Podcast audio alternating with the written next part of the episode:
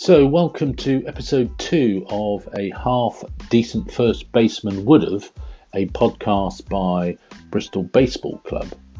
Uh, the podcast not only for club members and fans and people who come and watch us and support us, um, but also for players and fans across the UK who um, may be fascinated about how a British baseball club goes about its business, recruiting players, coaching them, organising grounds uh, and fixtures, and looking forward to how we can develop the club in the future.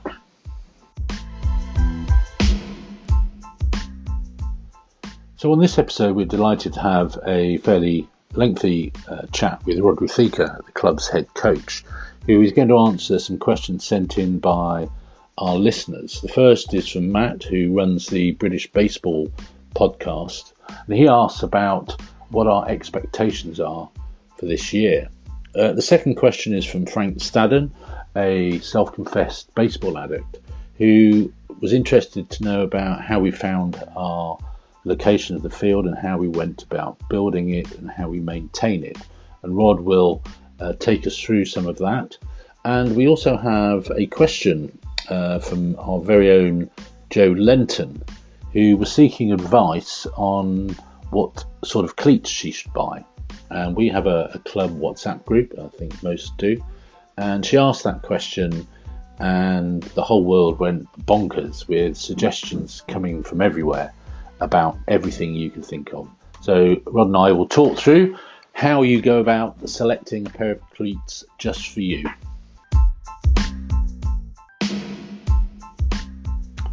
So, without further ado, um, let's move on to the chat with Rod.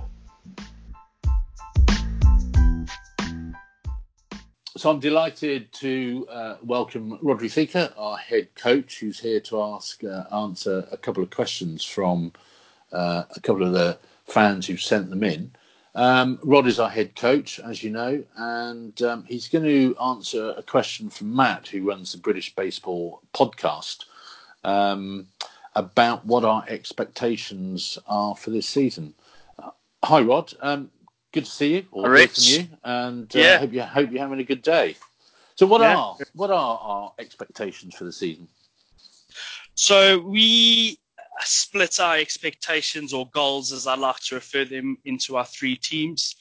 Obviously, we've mm-hmm. got overall expectations as the club, but I guess that's not what really Matt's looking for. So, in terms of our, our team goals, we have our team split into, for lack of better words, a first, second, and a third team. Our third team being really a development team. So we have different goals associated to them than we would say our Badgers, which is our, our first team, for example. Yep. But first through for the Badgers, what we're looking for is to be double A finalists again this year, which we've done for the last two years on our, in a row. So mm-hmm. we fully expect that we'll make a good run up into the playoffs, get into the playoffs, and then make a good run to be in that national final. Yeah. Uh, we always expect to be unbeaten at home. We have a very good team and we like to treat our home as a fortress and really make it difficult for teams that come to us to not only want to come to us, but when they do come to us, yeah, have to fight hard in order to get a win from us. So yeah. that's those are our top two, and then from there, this season we're looking to get three starters with five wins. Uh-huh. Um, two recognized relievers. So where we struggled in the past is having relievers that can come into the game. So we've really relied on a handful of pitchers, trying to push them as far as they can go in games. And this year we've recognized that, you know, although that has worked for us in the past, it has brought us brought some shortfalls for us. So yeah, to address that. Um, we want to. I think. Uh, yes, carry on. Yeah, no, I was just going to say, I think that obviously pitching is really important, and um, getting those, getting that pitching strategy in place is really important, and I think that goes for both the Badgers, the Bats, and uh, the Buccaneers, the development team. The things with the Badgers is generally we play um, double headers every week. Yeah. It's generally only seven innings, so you know we, we we've had the luxury where we can push one player seven innings Yeah. Uh, but we don't want to have to rely on that every single weekend. So that's the need for us to get those recognised relievers in. Yeah. And Yeah. of course, when you come to the playoffs, you've often got. I think last year you had two games in two days. right after each other, exactly. And uh, Yeah. you know that's when your fitness comes in as well. And if you just got a, you know one or two extra guys that can help share the load, it just helps everybody go a bit further. Yeah, yeah. Yeah. And do you are you are you having any targets for individual players around, you know, on base percentage or like cutting out Um, errors and, and stuff yeah. like so that in the field? we do is we discussed with the team what our overall targets are for the team, hmm and then we relied on to the guys to come up with their own individual goals. What we will say though, so if I carry on with the Badgers goals is Yeah, we want to carry on. We want to get a team batting average of 380, so 380. right. Um, get less than 80 um, strikeouts, and we want to achieve 200 RBIs. So we were we, sh- we fell short on a couple of those last year, so we know it's not unrealistic goals. But in terms of individual goals, if I take our less than 80 strikeouts for the season, Yeah. You know, we, we present that to the guys in the team, and we go, okay, how are you guys going to become accountable for that? So, you know, we'll have a little bit of a team discussion on what we think should happen. And one of the things we talk about, one of the things we try and force, or the team enforces on each other, is if we're looking to reduce our strikeouts, how do we go about doing that as an individual? So yeah, we'll come up with some ideas. One of the ideas we have or had last year was, well, team rule is as soon as you've got two strikes on you, no matter what the game situation is, the count, no matter what, you're going to shorten up. You're going to make Yeah. contact. You're going to get bats on ball. You're going to avoid that strikeout. So yeah, uh, that's what I say. We, we talk about our, our team goals and then we really put it on the individuals to think about what their individual goals, how they meet into our team goals. yeah. And I I found um, obviously the Badgers being the sort of better players in the club, um, they're very, I think, conscious of uh, their individual performances on on game day and how they fit in with the team. um, and they're very clear even in training. You know, they say, "Oh, I need to work on a certain aspect of my game, whether it's a hitting thing, or Yeah. whether it's uh, doing some outfield drills or turning, you know, double plays on a Saturday Saturday morning while we're training." And I think that that obviously rubs off on the rest of the club. Yeah, Um, absolutely. so, so, so that that's good. What about the bats? Uh, uh, they're sort of the middle team, aren't they? They're yeah. So they're yeah, I think in, well, stuck uh, in the our second team. So they are the guys that are really pushing um, the Badgers to be better players, really. So Mm. uh, we're lucky enough where we've got a lot of good players in the bats that have come up through through our development system and are really knocking on the door to their first team, so to the Yeah. Badgers. So uh, you know what's great with that is it's healthy competition for the guys within the club as well. Yeah. But so, just for a bit of context, um, obviously I'm the head coach of the club, but each team has their own uh, manager or leadership team. Mhm. So I, I sit with them and I help them discuss their individual or their team goals and what individual goals for players should be. But speaking to Tom Rowe over the last couple of days, um, we've discussed what he wants to get from the team, and I've provided some input to him for that. But for the bats, we're looking at um, finalists for the Double A division in the Southwest. Yeah. So for for our listeners that don't know, the Southwest Baseball League kind of does things a little differently, where yeah, yeah. they play half the season with everybody in in the same division as you like, and then from the results halfway through the season, they then split it double A and single A. Whether you like it or you don't, that's the system in place. So we just have to work with it. So their first goal is to make that uh, double A division, and then Yeah. from there, pretty much fight to get into that final. Yeah. I mean, they're they're um, a solid. They're a solid team, really. Absolutely, yeah. Um, With experienced players. I mean, they've also had a. I think they're going to have uh, possibly. We haven't set the rosters yet, but there have been players who played for the Buccaneers last year who are pushing on the door of the bats and also, you know, in contention I think in terms of uh, roster selection, it's still very much open doors. There's a lot of guys that were in the Bucks last year that have Mm. really impressed in spring training so far, and are definitely putting their hands up to say, I, I want to be in that team, and I sh- should be in their team. So yeah. Yeah. yeah. And the the Buccaneers, which is the team that uh, I play for. Well, so we've got manage. a few more goals. Oh, sorry. Let's the, go uh, back to the bats. Yeah, before we carry on this. Sorry. I was getting So- excited. yeah. I was getting excited, Rod. Come on. Of course you were.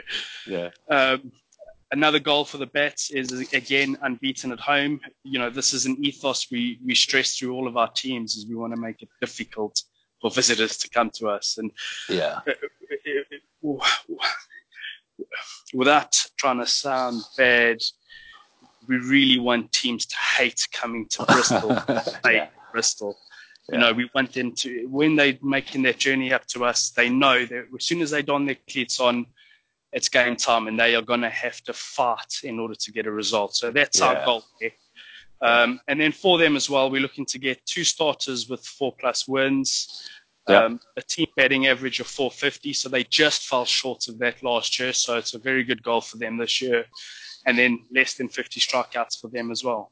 Yeah, I think for I know we have some uh, American listeners, um, Yeah. including including our own Ben Smith, who Yeah. um, you know went back to the states a couple of years ago, and Ben from Cardiff, who's you know we know. I'll just and- give Ben a shout out and always say he's always welcome back. And uh, if he needs a, a job, I'm sure we can wrangle him something. Yeah, he's, he's a lovely guy and a, and a really good uh, baseball player. But I think that, to put it in perspective, you were talking about a 450 batting average.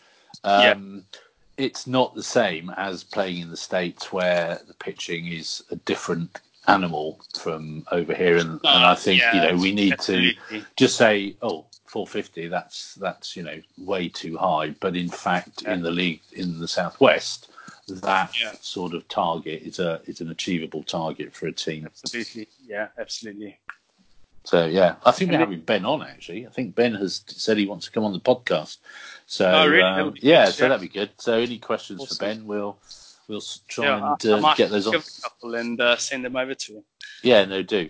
So bat the bats. Yeah, they've got their anything else for the bats? Um, you were halfway Well, through before I interrupted. Uh, So, I mean, that was the end of it. But again, it's really part of it is developing those players within the bats to ensure that they are forcing our guys in the Badgers to up their games. Yeah, and I think they. I think uh, I've always believed that healthy competition is good, and uh, you know if you're not performing in the Badgers for whatever reason, Yeah. um, then there is that opportunity to go and rediscover your game somewhere and uh, give somebody from the bats an opportunity to. You know, pit their wits against um, a, a better side from the Yeah, better double A. Absolutely. Yeah, And, Um, you know, I'm a firm believer that you don't get better unless you play more difficult competition. You know what I mean? You've got to put Oh, yeah, yourself yeah, in a stressful situation where uh, you either sink or you swim. yeah, you if if you want to get better at a sport, you have to play at a higher level probably than you probably are. Yeah. Then you learn so much about the speed of the game, the pitching, the hitting. You know, it's I mean, just a faster uh, game. We gave Billy Garrett uh, a couple of innings last year Yeah. in Badgers. Um, and that's exactly one of the things he commented on coming up from the Bucks straight into the Badgers was the speed of the game Yeah, is just so much quicker. But the guys that play it regularly just have this ability to slow the game down. Where Yeah. he he was almost caught like a deer in headlights, if I could put it that way. yeah. I think it's. Uh, I think most sport. You know, the the higher you go up in every any sport, I think Rod, Yeah. everything gets quicker. And you know, um, and bigger. If you're playing rugby, you know everybody's faster Yeah. and bigger and quicker. And I think Yeah. you know but if you want to get better you've got to you know you've got to test yourself against better players and um, Absolutely.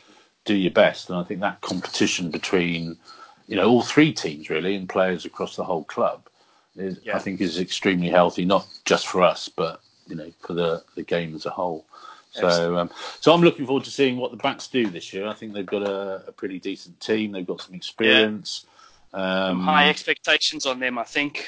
yeah, and I think they've got some, you know, decent, what I would call proper pitching. Um, Yeah. Ricky, Ricky on his day is a good, good pitcher, Yeah, absolutely. you know, and they've got some, um, some decent hitters uh, and a triumvirate of managers this year, haven't they? They've got Yeah, so three, they've got three good- guys, yeah, They've got a good leadership team there now to uh, take over from Keith last year. Um, so they've got Paul Carter, Tom Rowe, and uh, Alex Brown, all good, experienced players that know the game quite well. So, yeah, as I said, the expectations for them are to do very well this year. Um, and yeah, good luck to them. Yeah. And finally, and uh, not finally, but on to the Buccaneers, which is our development team. Uh, yeah. I, am a player manager of that team. Um, yeah.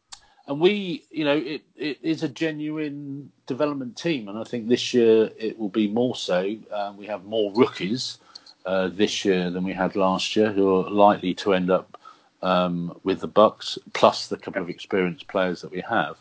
Um, yeah. So, from, from your point of view as club head coach, how do you see the Bucks as a team and what they should be looking at? I, I know we've discussed so, it.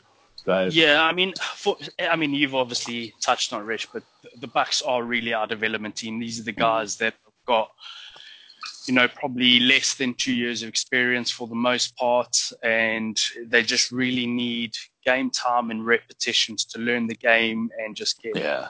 with their skills. Now, that being said, I like to think of them as a, a conveyor belt team. So these are the guys. yeah. This, this, is the future of the club. These guys, you know. Yeah, no, absolutely. They're going absolutely. to be pushing for positions into the bats and into the Badgers in a couple of years' time. So uh, our goal as coaches is to make sure these guys pick up the game quickly and get good at the game quickly. So that's yeah. my expectation for them.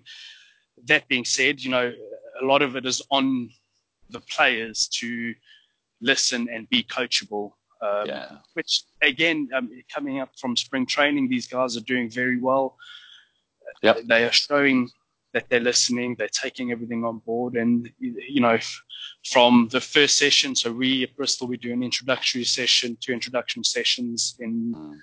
generally in December, where a lot of these guys get their first ex- experience of baseball. They come to that, and then they sign on to spring training. From yeah. that to where these guys are now, it's night and day. Yeah, it is actually. I think. So, I mean, I mean, I think what has been really good has been the attitude of wanting to learn. That everybody says, you know, I'm I'm completely new. You know, I love the game, but I've never played it before.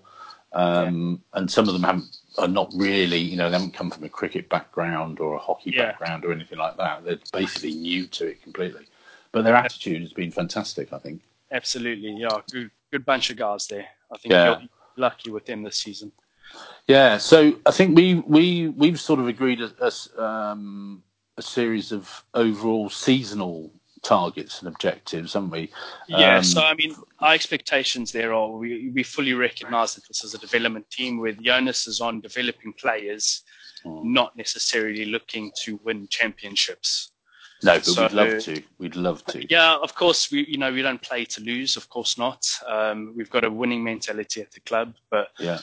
we do stress the onus on developing as players and as a team and learning the game in with our Buccaneers team. So, our first goal really is for them to get a, a 400 winning record. I think if we can get them doing that, it really sets up the players for, you know, next year and the year after that. Yeah.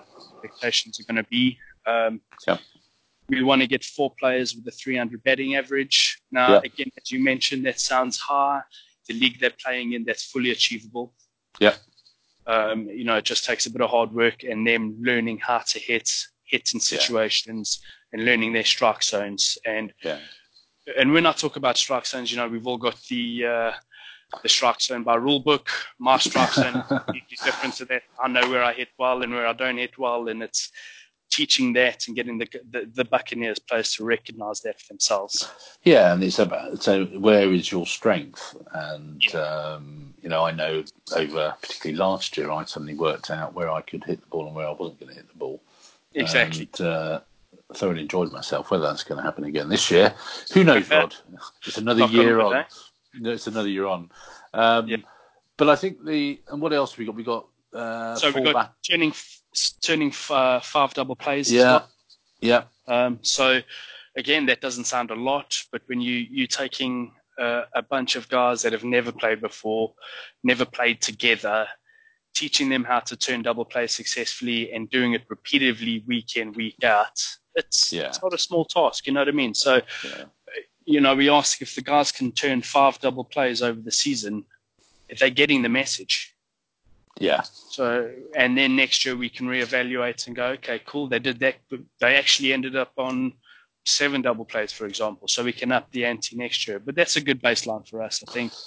Yeah, and I think uh, you know we all the double plays are you know they're they're very exciting to be part of, and the whole team you know gets picked up by that, whether it's you know any type of double play, um, particularly you know at second second first getting somebody out, um, and it's you know it really gives the team a boost, it gives the players a boost who are involved in it. Because they're not you know they're not that easy to do, and No, um, it's not. I mean, there's a lot of there's a lot of technical stuff that goes into double plays, footwork, Yeah. glove work. You know, it's yeah. it's easy to say, and when you look at it on uh, on the TV, it looks simple, but putting Yeah. into practice is a whole different situation. Particularly, as I mentioned, you've played the game before. Yeah. Um, what about, and then we've got, we also, you know, pitching and catching is something the club is very big on. I know, you know, you're an experienced catcher, and last Yeah, year you pitched and I mean, your E- ERA was zero thing- or something, wasn't it? Yeah, it was. I mean, uh, yeah, I'll take that with a pinch of salt.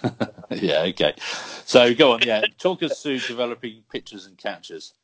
I mean, one thing we as a club recognise is that we we don't have a lot of pitchers, we don't have a lot of catchers. Um, we've really relied on guys that have had the experience playing when they were younger, or any expats that have come in that have pitched or catched before to, uh, you know, play those positions for us. And I think when you look at UK baseball as a whole, that's probably similar to every other club within the UK. Um, so pitching and catching development hasn't really been on the high lists of many clubs within the UK. No. It's something we want to really look at and address. I know that the uh, BB national setup are really looking at a conveyor belt of catchers. Um, Yeah, so, you know, we want to try and meet what the national team needs. Essentially, the national teams are their Yeah. players come from the club club level. So, if we can meet their goals, we're helping to achieve on a national level front. So, in terms of the buck, in terms of development for that, we're looking to develop three pitchers. So, take three guys that have never pitched before, um, get them in game situations, Yeah. work on their mechanics, and get them used to throwing. Um, so that you know, in a couple of years' time, they're pushing up again for the bats. They can start pitching at a higher competition and become successful at doing that. And then Yeah. the same for catchers. So yeah, we want to take one or two players and work on them as a catcher so that in a couple of years' time, uh, they are backfilling into the bats. You know, we got Tom Rowe as our catcher for the bats. Yep. We want our new catcher that's being developed with the Bucks to be knocking on the door in a few years saying, Tom Rowe, if you're not doing the job, I'm, I'm here." very much just a step behind you. So yeah. Thankfully, uh, Tom Hollies has banned me from catching. Um, he says I'm too old. thankfully, yeah, well, it's a young man's game, Rich, I I must know. say. I know, I know. I, I was really pleased to hear that. Although I fancy giving it a go, maybe for one game uh, or something. Yeah. But um, you know, we'll see uh, if I can get Yeah. up afterwards. Um, then I'll, I'll be really happy. Um, the other thing we've got to this say, I'm not sure what your hip mobility is going to be like. uh, better than yours. Better than yours, Rod. More than likely, the- yeah, Yeah. more than likely, but I mean, that's Yeah. not difficult at this stage. No, I know. Um, one of the things, without getting into too much detail, we've actually, I think, after our coaching course at the BS UK thing, and Yeah. um, we picked up some things there. And one thing we're we're going to do this year at the Bucks is have a, a game set of objectives, um, really uh, as a way of teaching, hopefully teaching the importance of certain situational uh, at bats and and Yeah. things like that. So we're going to see how that goes. So it's things like, you know, so many so many base hits, how many extra base hits, uh, particularly you know four strikeouts or less, you know two caught looking strikeouts and stuff. So trying to give people um, a flavour and a feel for how the game is and what are the important things that when you go up to bat, there's a situation. Have you got somebody on second in a scoring position? You know I mean, how. what we like to do is actually put those into batting practice. So, Mm. you know, the expectation for our guys is they're not just going to sit into uh, a batting cage with a pitching machine and get uh, 20, 30 swings trying to Yeah, knock them out of the bloody sports hall, for example. Yeah. You know, Yeah. guy feeding the machine is talking about situations, so he's going to bark out, you know, runner on two, less than two outs. Yeah. What are we trying to achieve here? Are we going to get the run over? Are we looking to score that run? So you as a hitter, you think about that game situation in a practice setting. So when it does come to a game, uh, you, you You know of what you're doing. expect it of you, and you know what needs to be done exactly. Yeah, and I think that's a, I think that's also uh, quite a good way of actually helping people learn that actually, Yes. and, it, and it becomes very much more of a team thing than an individual thing. Who, Yeah. you know, you're at bat. Oh, I, you know, I batted. I hate this. You know, when people say, "Oh, how many how many hits have I got? What's my batting average today?" You know, and it's like, forget that. Did we win the game, or did we not Yeah. win the game? You know, that's more important. So hopefully, whilst the individual performances are, you know, important, it, you know, I'd rather go home, you know, with a win than a, a Absolutely, loss and a seven, you know, seven fifty batting average. So, um, so that should be good. So we're gonna, yeah, I, I think at um, regular points during the season, Rod, I think we're gonna get you back on to talk about how things are going and how we, how close are we to the objectives. So, um, Yeah. so Matt, I hope that answers your question about our objectives. I think overall the club, you know, we want to be the best baseball club on and off the field uh, in this part of the world. Yeah. Um, And I know, you know, we have uh, directors who are working very hard on a whole range of things to make that the case. Um, And we'll just keep continuing to push that. But, you know, I think our belief is we have to be good on the field um, as well as off the field. And I think Rod Absolutely. Rod does a fantastic job of, you know, installing a, a winning attitude in the right way. So we'll, you know, we'll play hard, we'll play win. We're going to have a beer afterwards, and we're all best mates afterwards generally. Um, And um, we have a lot of fun too. So yeah, thanks for that, Rod. Um, we had another question from uh, Frank Stadden, who is a self-confessed baseball addict. Um, And he asked us how we went about looking for a location for our field and how we went about building it. Um, and I know you were heavily involved in that, we were about to start our field maintenance for this year. Um, can you? I mean, I can remember us, everybody, sort of looking for pieces of suitable land in and Yeah. around Bristol.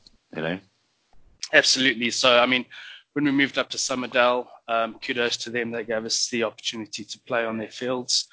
Um, uh, the struggle with baseball in the UK is finding suitable fields that aren't Yeah. shared with other sports, you know, football, cricket, rugby, for example, because that then has an impact in your your, your season. yep, Um, but you, you're really looking for an area that's roughly two rugby fields, two football fields. Um, yep, To get a, a decent field dimension into that. We were lucky enough where we we found that at Somerdale. Um, you know, we fully fund our own field, so we pay Somerdale uh, fees to be there, and we constructed our own field. So that is Yeah. money that we get from membership fees, donations, um, club social events, stuff like that. Where you know we got to draw in the Yeah. money and spend the money. I mean, we basically, yeah, we're and I think- 100 percent self-funded essentially. Yeah, and we, Yeah. you know, it was um, it was quite a big operation because we had to move our existing field, Field, which yeah. was, um, you know, a, a backstop fence and bases and concreted in stuff that we had to move, Yeah. and and you know, and we it was it was like a military operation. I can remember, and we had to Yeah. empty our storage container as well, and um, get so it we all literally down had to, to move from our, our previous location to our new location, Somerdale, pretty much all in the space of a day. yeah, we did. Uh, yeah, um, you know, it was a it was a big old shift that day. We had a lot of our members come down to help construct the field. Uh, a couple of project managers, Nick's, Nick uh, Nick Ball and yeah, uh, Keith, you know, helped out with project managing that. Pretty much saying, okay, well, we're going to do this. You guys do this. You guys do this. You guys do that yeah, and then meeting up halfway, going, okay, cool. Where are we ticking boxes? So, you know, we had a certain team putting erecting the backstop fence, another Yep. team doing the cutouts for home, first, second, and third, another team doing the uh, mound construction, and then another team sorting out our container essentially. So ensuring yeah. racking in there, how's equipment going to be displayed, making sure that stuff's delivered. And then even with that comes its own challenges because you know we need to buy dirt, we need to buy clay, clay bricks. Um, yeah. So liaising with suppliers, getting that stuff delivered on time, and then not only that is getting it from where they drop it off in bags yeah. down to the yeah. field. So there are a lot of uh, I can remember. I went to. I think I went to Somerdale when they delivered. I was there when they delivered all the dirt in a yeah an Arctic and just dumped it, dumped. Um, in the furthest possible place away from the field. Yeah. But Dave, who's the head groundsman at Somerdale, and his Yeah. team were fantastic, and they moved it in their own little sort of wagons across Yeah. down to our field. And they, they, I mean, they've been great. I have to say that. Um, Yeah. The Yeah, the team at Somerdale are exceptional. I mean, Yeah. kudos guys.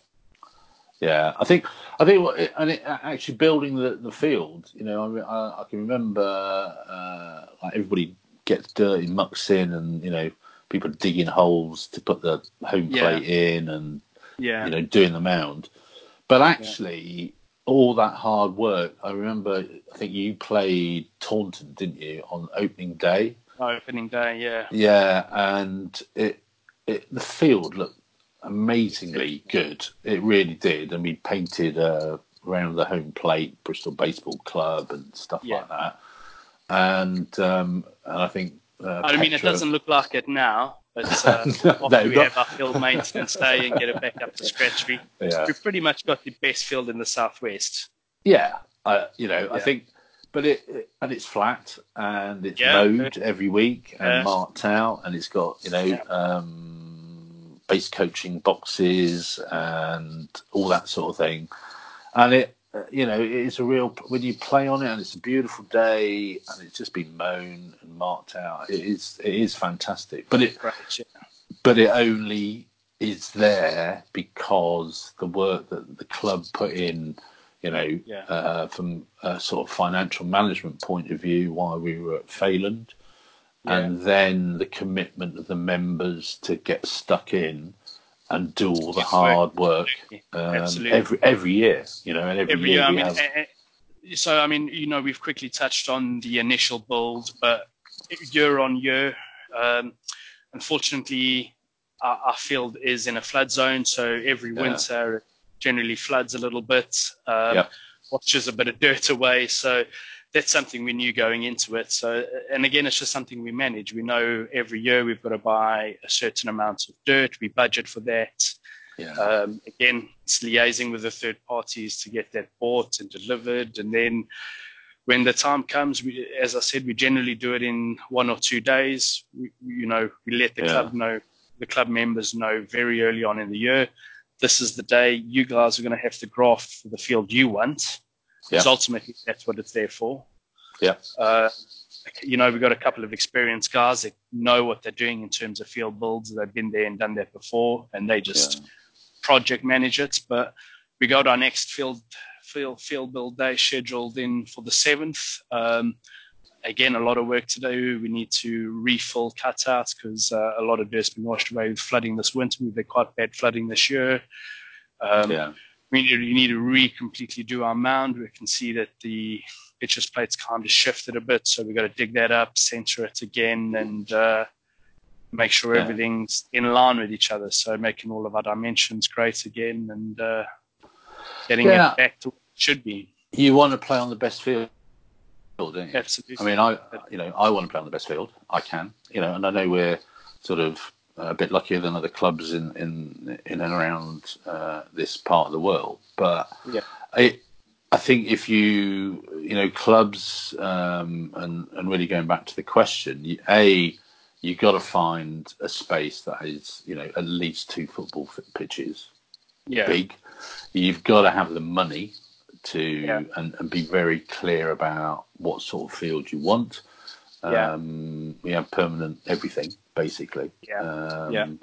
And you've got to have the commitment of the players and the members of the club to keep it in good nick. And we, Absolutely. you know, one thing you know, we do try and do, not always successfully, but we're going to put more effort into it this year. Is after every time there's a game and training, we Yeah. do the raking of the the, Yeah, the, base, rake the bases sure and stuff like that.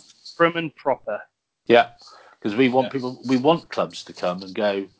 I want to go Mm. and play in, in Bristol because it's a great field and it has great facilities. So um, Yeah. Absolutely. it's hard work, Frank. What's nice with uh, Somerdale as well is we do have sh- shower facilities as well through Yep. uh, the through Somerdale themselves. So they've got a nice bath facility as well. So after Yeah. games, you know, we're lucky enough. We're one of the, I'll say the few clubs. I don't know what a lot of the other clubs are like, but I know particularly in the southwest, not many clubs have bar facilities and showers and all of that. So, you know, when guys come up to us, they can for an hour just stop off after the game before they drive home, have a beer. They Yeah. can grab a shower, so they're not driving, jumping straight into the car in a smelly mess. Get the snot out of them by Bristol and uh, have to travel back home. Yeah, I think it's just, Yeah. You know, I think it's having pride in your club and doing the best you can. Yeah. I know, you know, some clubs are unable to. I know, I think Telford, who are new, are looking for somewhere to get, and the new team in Bedfordshire, the Muntjacks, I think they're called, they're looking for somewhere, you know, and finding Yeah. somewhere is pretty hard, you know, because okay, you got to you got to have the space, and then what's the quality like? How are you going to maintain it? How are you going to mow it? And I know you know, yeah. um, Exeter mow their own field, I think, uh, Yeah, in the I mean, southwest. You know, Kudos cut those it. Now, that's something we luckily enough we don't have to do. We have Somerdale the, and their grants team that uh, do that for us. So yeah, that's one less thing that we have to think about. Luckily, yeah, and it's a balance between money, effort, and all that sort of thing. So um, Absolutely, yeah. but it is.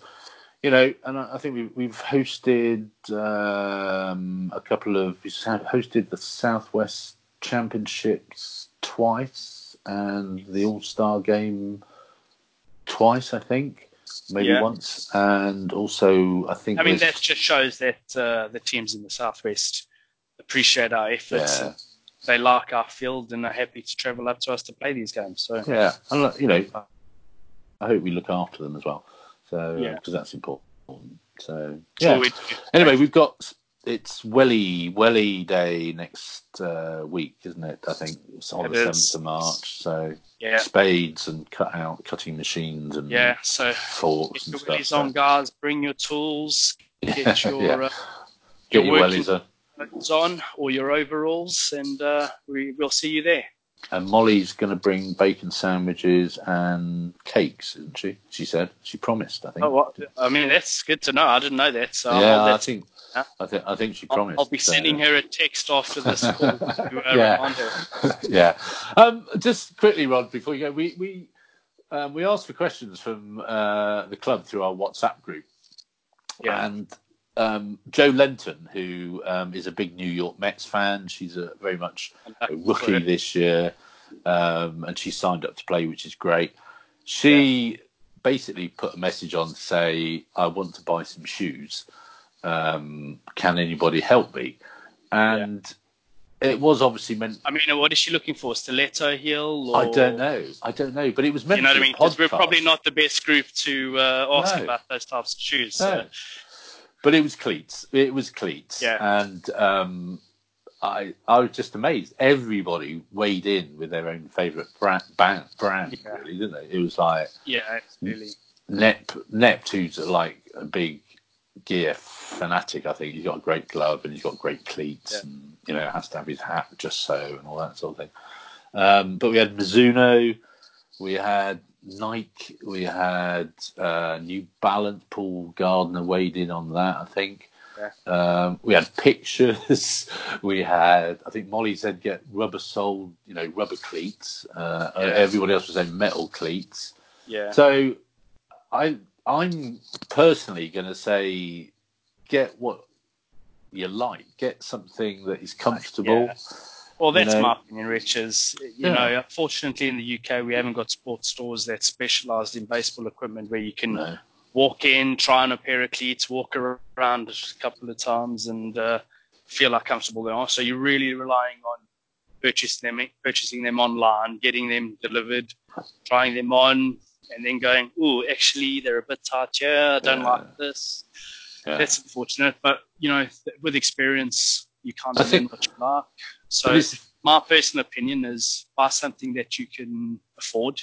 Don't Yeah. go out and spend two hundred pounds on cleats um, if you can't afford it, and then buy something that's comfortable for you. And unfortunately, it's just really hit or miss for your first couple of years. Yeah, I think Jo. I mean, Jo um, is an experienced f- footballer. She's played a lot of uh, Yeah. ladies football, and um, I'm sure she will have a brand that she likes, whether it's Adidas or Nike or whatever.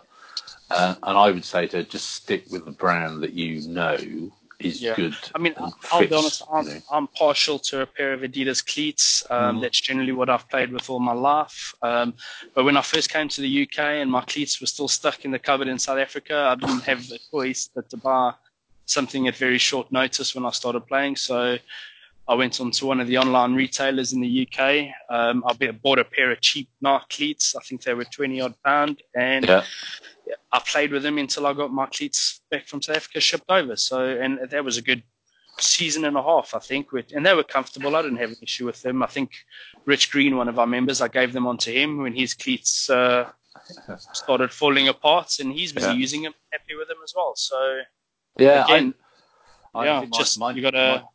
My, Nikes uh, sort of they weren't that expensive, and they you know sort of they weren't you know, and they fell apart a bit. But um, they were great. You know, that's what I would Yeah. always use. But sadly, I had to buy a pair of white Adidas ones, um, and uh, got got it ripped into me about. Well, they were the only ones that I could get in the time because we had a game. Uh-huh. You know, the, Yeah, the, yeah, the old ones were taped up. So. Um, sure. but I sure. think it's you know cleats are one of those things in our club that if you turn up in fancy cleats, it's not always good, and you're bound to get a fine at the awards night for Uh, over fancy cleats. I think. I- think that's in all sports, Rich. I think if I turned up to rugby training in my youth in a pair of white uh, rugby boots, I would have uh, Oh yeah, yeah, probably got a good slaps on the back as well. yeah. I think, I think you probably would have done. Yeah, but anyway. So Jo Jo Lenton, who um, is on Twitter, uh, and you can follow her, and she's a big Mets fan. She knows her stuff. Um, she's under the illusion that the Mets are going to do well this year. Um, and uh, but go to Twitter and follow her, and um, I will give out all their uh, proper profile names uh, at the end of this. So uh, thanks, Rod, for coming on. No problem. Thanks for having me Uh, on, Rich. and and I hope it answers the questions. I think um, the only thing I would say is that you, you, from my point of view, if you're in the business, I'm sure all the clubs do this. You've got to really get yourselves organised, and from you know a playing point of view, financial point of view, and make that commitment to improving the club every time people go on the field, whether it's training or a game, and keep pushing the boundaries. You know, keep moving the club forward, keep developing it. Get the commitment from members and Don't rest you know, on your laurels. don't rest on your laurels. Um, we've been in the final of the BBF AA uh, championships uh, for two years on the trot, and I Yeah. know that you know yourself and Tom and George, who are the key coaches uh, across the club, want to get back there and win Yeah. it. Um, and I'm Yeah. gonna, you know, we'll do everything we can to give you the support so that you do it. Yeah, thanks, guys. All right. Cool. Thanks, Cheers, Rod. Rich. Yeah, I'll see All the you best. Saturday. Yeah, see you Saturday. And Yeah, um, cheers. It's not Sunday. It is definitely Saturday. Definitely Uh, Saturday. it's Two hours, so we're gonna have some fun. It